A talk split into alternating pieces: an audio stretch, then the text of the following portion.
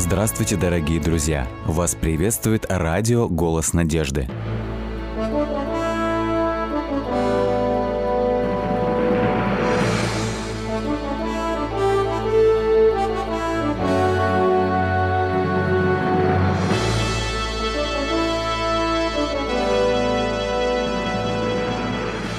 Вас приветствует радиотелецентр «Голос надежды». В эфире программа «Великие пророки Библии». В студии Александр Болотников. Их называют великими пророками. Исаия, Еремия и Иезекииль. Авторы самых больших и самых труднопонимаемых книг Библии, без которых современный облик священного писания невозможен. Передача седьмая – пророк Исаия и его время. Когда обращаешься к этим пророческим книгам Ветхого Завета, очень часто можно встретить такую претензию. Зачем мне, русскому, украинцу, китайцу, читать эти древние еврейские книги? Мне непонятны эти названия. Это все звучит так далеко от меня. И самое главное, здесь прослеживается какое-то постоянное лицеприятие Бога. Бог как будто постоянно любит евреев, а всех остальных ненавидит – Именно это является одной из самых главных препятствий, почему людям тяжело дается понимание древних ветхозаветных книг. Действительно, большую, большую часть своей книги пророк Исаия посвящает тому, что он пророчествует об уничтожении народов, окружающих Израиль. Для чего? Почему? Какое это имеет значение для нас? И самое главное, каким образом Бог, который сотворил небо, землю и сотворил человека, вдруг решил проявить определенное лицеприятие к Израилю и нелицеприятное отношение ко всем другим народам. Ну что ж, все по порядку. С 14 главы своей книги по 19 Исаия посвящает пророчествам, которых предсказывает не очень приятную участь некоторых иноземных народов. Эти пророчества совпадают со смертью царя Ахаза. Как мы знаем, это был один из самых беззаконных иудейских царей. Он потакал Ассирии, он принес жертвенник Богу Ашуру в храм Божий, но, наконец, его не стало. 700 год до нашей эры, начало седьмого столетия до нашей эры, на престол восходит царь Езекия. Само имя этого царя уже вдохновляет – Езекия означает «Господь моя сила». Этот царь действительно праведный. О нем пишет нам четвертая книга «Царь», «Царств», прежде всего говоря о том, что он восстановил храмовое служение, он праздновал с народом библейские праздники, духовность в Иудее начала восстанавливаться – в год смерти Ахаза Исаия получает пророческое видение о филистимлянах, давних врагах Израиля, которые еще обосновались э, в, вот на юге э, Израиля на небольшом перешейке, который называется до сегодня сектором Газа. Слово «филистимлянин» происходит от э, древнееврейского слова «плештим», что означает «завоеватель». В землю хананскую приходили разные завоеватели, но эти конкретно их называли люди моря. Они пришли с острова Крит и высадились вот на этом э, самом юго-восточном перешейке Средиземного моря и основали города Газа, Ашкелон и Аждод. Интересно, что э, после того, как в 70-м году император Тит разрушил храм, римляне решили переименовать область Иудею на что-то такое обидное для евреев.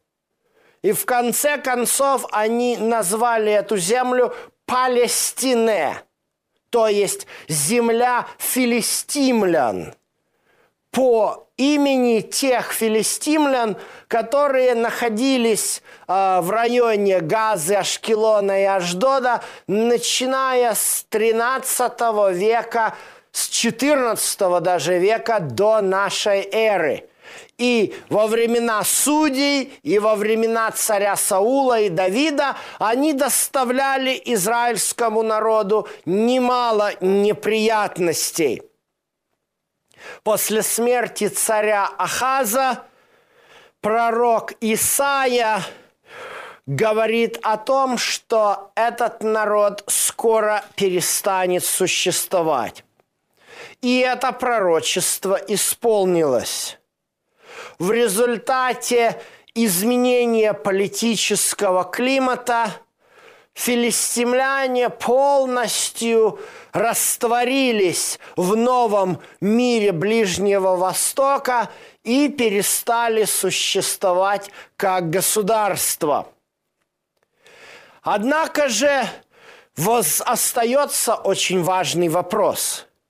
Почему все-таки Ветхий Завет разделяет мир на две непримиримые стороны, враждующие между собой. Израиль и другие народы. Ну, прежде всего, это разделение связано с тем, что Бог поручил израильскому народу определенную миссию, дав этому народу свой закон – Тору на горе Синай, поручив израильскому народу построить храм. Именно с этой миссией, с формулировки этой задачи начинает Исаия свою пророческую книгу. Мы говорили о том, как Исаия показывает желание Божье – которая заключается в том, чтобы гора Дома Божьего, его храм, возвысился и был выше, чем храмы всех языческих божеств. Вопрос возникает в том, а может ли, согласно этому ветхозаветнему закону, спастись не еврей? Ответ – не может – ни еврей и ни израильтянин спастись. Что же тогда делать? Очень просто. Согласно Ветхому Завету, всякий, кто желает спастись, должен присоединиться к израильскому народу. 15 и 16 главы книги пророка Исаи говорят о судьбе Моава – Моавитяне – это были для израильтян двоюродными братьями. Они были потомками Лота, племянника Авраама. И родились они вместе со своими братьями-аманитянами э, при очень неприглядных обстоятельствах. отцы этих народов, Моав и Бен Ами, родились в результате, были рождены в результате инцеста между э, Лотом и его двумя дочерьми. К большому сожалению, Моав особенно сопротивлялся вести Божьей. Именно его царь Валаак решил призвать Валаама, пророка Божьего, для того, чтобы тот проклял Израиль, когда израильтяне продвигались землю ханаанскую. Причем в самом начале было оговорено, что израильтяне не должны вступать в конфликт ни с мавитянами, ни с и, э, аманитянами, ни с едумилянами, которые являлись по Аврааму их родственниками. Они должны были просто пройти через эти земли. Но мавитяне сопротивлялись. В конце концов, Валаам подкупленный моавитскими князьями, решил таки применить очень смертельное оружие, которое, к сожалению, подействовало и очень болезненно сказалось на судьбе Израиля. Искушение. Именно Валаам придумал привести моавитских блудниц, которые совратили израильских мужчин у Ваалфигора – Мавитяне были источником искушений для израильтян во всякое время. Именно из Маава исходит страшный культ Молоха. Молох – это было маавитское божество плодородия, которое нужно было задабривать каждую весну, чтобы э, было достаточно нормальное, не жаркое лето, и чтобы потом по осени э, были хорошие дожди. Действительно, маавитяне проживали на территории современной Иордании, э, в которой и по сей день ощущается серьезный недостаток э, пресной воды. Но идти таким образом для получения дождя – это просто немыслимо. Эту статую Молоха разогревали до красна, и на ее руки бросали младенцев только что новорожденных буквально. Именно поэтому – в книге Левит 18-20 главы четко прописано, что всякий израильтянин, который только вздумает дать, только посмеет дать детей своих Молоху в жертву, должен быть немедленно казнен. Маав с его божествами, с его культами, которые сопровождались развратом, был источником одного из самых главных искушений для израильского народа. Но тем не менее, мы имеем и другой пример.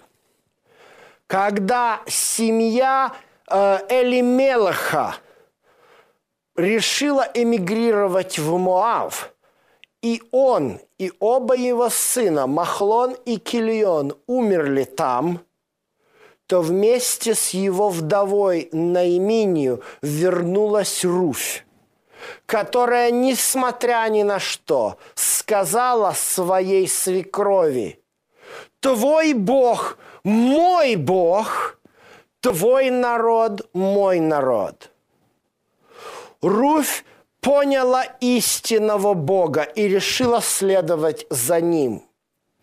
Она разорвала свои связи с народом, в котором культивировались все эти безобразные, богопротивные религиозные культы.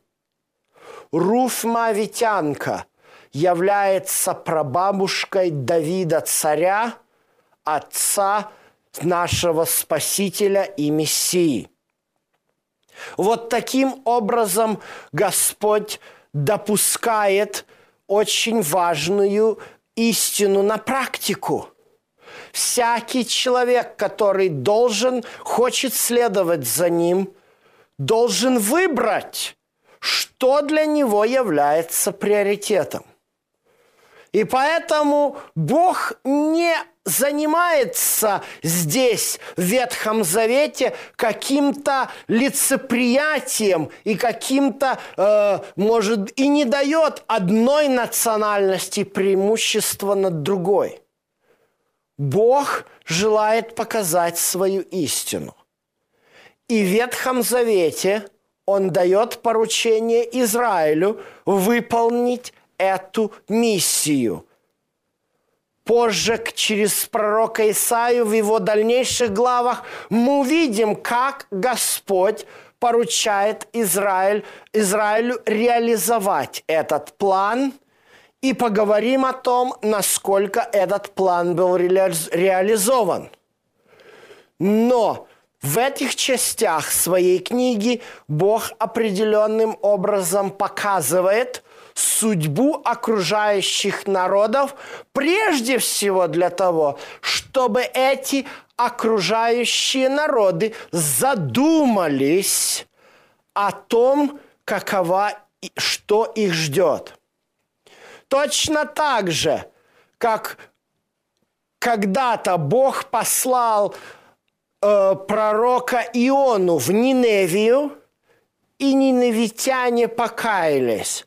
Бог ожидает, что мавитяне, сирияне, ефиопляне и египтяне, именно об этих народах нам даются пророчества, Бог ожидает, что эти народы покаются. Интересным образом это происходит. В 19 главе Исаия описывает нам судьбу Египта. И опять здесь вступает в действие две силы. С одной стороны, Бог показывает о том, как э, могущество Египта будет неспровержено. И это исторически происходит – Действительно, во втором тысячелетии до нашей эры Египет был самым могущественным царством из трех колыбелей цивилизации на Ближнем Востоке. Долина Нила, Месопотамия, Малая Азия. Египет был самым могущественным. Ему подчинялась и земля ханаанская – его боялись хетты и его боялись вавилоняне. Однако в первом тысячелетии ситуация изменилась. К седьмому веку до нашей эры ассирийцы начали теснить египтян. В частности, ассирийский царь Сенахириб предпринял несколько удачных походов на Египет – и доходил аж до самой столицы Египта, древнего Мемфиса. Однако же интересно, что пророчество о Египте начинается не с предсказания э, разрушения Синахириба Мемфиса, а следующими словами. «Вот Господь воссядет на облаке легком и грядет в Египет. Потрясутся от лица его идолы египетские, и сердце Египта расстанет в нем».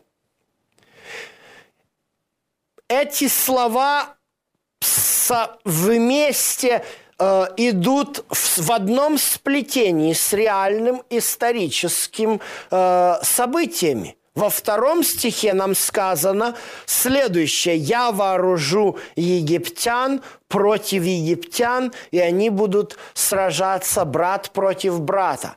Действительно, Почему ассирийцам удалось победить египтян? Потому что Египет был раздираем междуусобными войнами. Но что делает Бог? Почему Бог так озабочен Египтом, что он сам предпринимает какие-то определенные попытки для его уничтожения? Египет является родоначальником современного атеизма. Достаточно вспомнить слова фараона, которые тот сказал в ответ на просьбу Моисея отпустить израильский народ. Когда Моисей говорит фараону, Господь Бог Авраама, Исаака, Якова говорит тебе, отпусти народ мой. Фараон говорит ему, а кто такой Господь, чтобы я его слушал? Именно верховным божеством Египта является абсолютно непонятный, безликий нечер – от которого происходит греческое слово «натура», переводимое на русский как «природа». Именно природа является творческой силой во всех атеистических идеях. Однако же Египет э, не безнадежен. При всем том, что Египет постепенно уходит в упадок. Он терпит поражение от Ассирии, потом э, уни, оказывается уни, э, разгромленным вавилонскими войсками. Позже при Александре Македонском он попадает под оккупацию и уже не остается, никогда не становится независимым государством. Былая слава его фараонов уходит в небытие, а пирамиды становятся немыми памятниками и свидетелями когда-то существовавшего величия – современный Египет перестает быть национальным уже египетским государством, а становится Арабской республикой, тем не менее Бог оптимистичен насчет египтян. Вот что сказано в 19 главе с 20 текста – у пророка Исаи. «И будет он знамением и свидетелем о Господе Саваофе в земле египетской, потому что они воззовут Господу по причине престеснителей, и Он пошлет им избавителя и заступника и избавит их». Богу не безразличны другие народы – Богу не безразличны египтяне. Как только египтяне начинают взывать Господу, Исаия говорит о том, что Бог и их избавит тоже. Интересно, но это пророчество в буквальности исполнилось.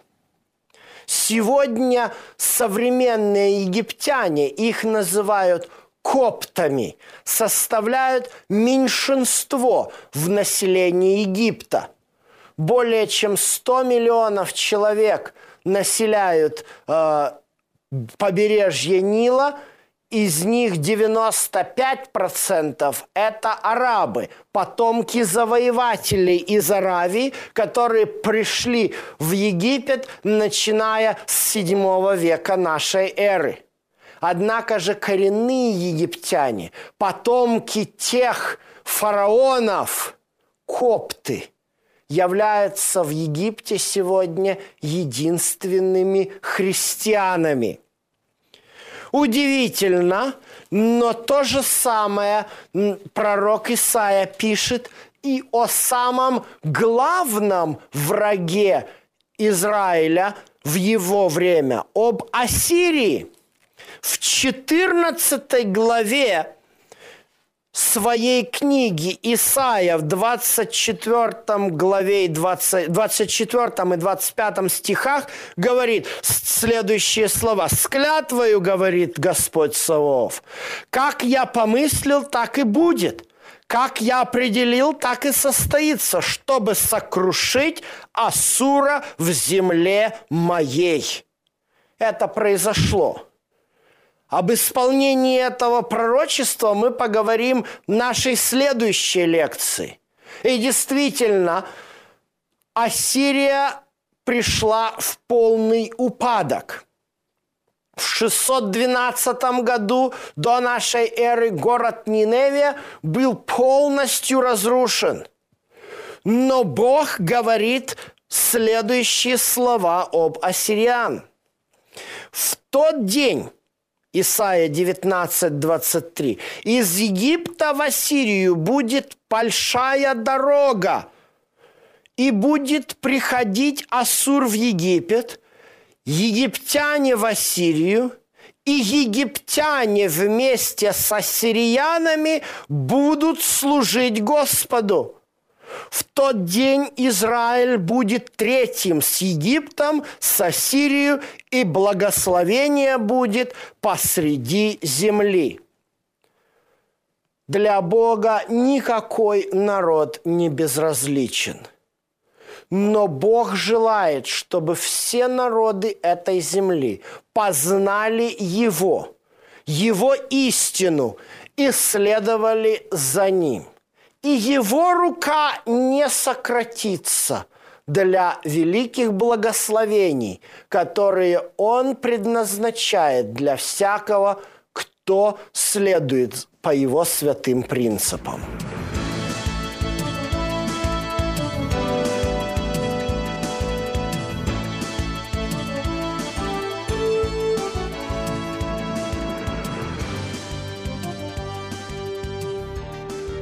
Дорогие друзья, вы можете оставить свои сообщения через WhatsApp и Viber по номеру плюс 7 915 688 7601 или позвонить нам на бесплатную линию, которая работает на территории Российской Федерации. Номер 8 800 100 ровно 1844. 8 800 100 ровно 1844.